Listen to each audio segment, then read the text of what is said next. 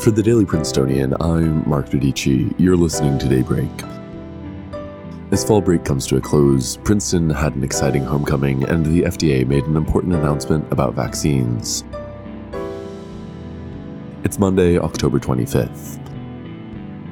On Saturday, Princeton football moved to a perfect 6 0 on the season after a thrilling 18 16 victory over Harvard in five overtimes. Before the game, the Crimson and the Tigers were the only two undefeated Ivy League teams remaining in conference play.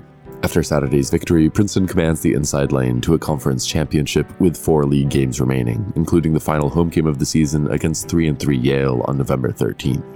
The narrow victory over Harvard was not without controversy, however. Per new NCAA rules, if the score is still tied over two overtimes, teams begin to alternate attempts at two point conversions to determine the winner.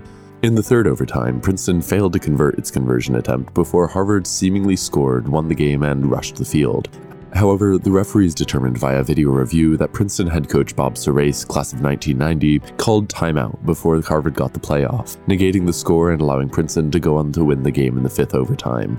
Yesterday, the Ivy League released a statement that, quote, a timeout can only be recognized and granted prior to the snap by an on field official and is not reviewable, meaning that the conversion was wrongly removed and Harvard should have won the game. The game will stand as a Princeton win, however, and the league stated that they'll address the error with the officials. In other Princeton headlines, the university inadvertently released private information about students, faculty, staff, and other university affiliates in a UHS email updating students about COVID testing protocols after break. Students received a follow up message shortly thereafter, asking them to disregard the previous message, followed by another email asking them to delete the spreadsheet containing private information. A university spokesperson apologized for the error in a statement to the Prince. You can read more at dailyprincetonian.com. In a move that has implications for families across the country, on Friday, the FDA announced that doses of the Pfizer COVID 19 vaccine meant for children ages 5 to 11 appear to offer a high level of protection against hospitalizations and death from the virus. They also found no unexpected safety issues. Having made its analysis public, the agency will wait to hear the opinions of a panel of independent experts before officially calling for the child sized doses to be available for this age group. Should their use be authorized, the Biden administration has already secured enough of these doses for every child in the country that'll quickly be shipped to the over 25,000 pediatricians and primary care providers and 100 children's hospital systems already registered to administer them.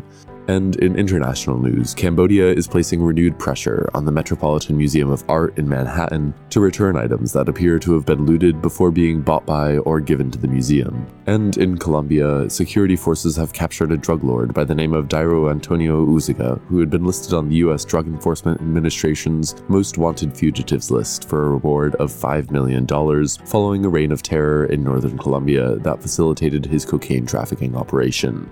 If you're in the Princeton area today, expect warm weather with a high of 76 degrees before thunderstorms move in this evening and bring heavy rainfall to cool things off. That's all for Daybreak today. Hope you all had a wonderful break.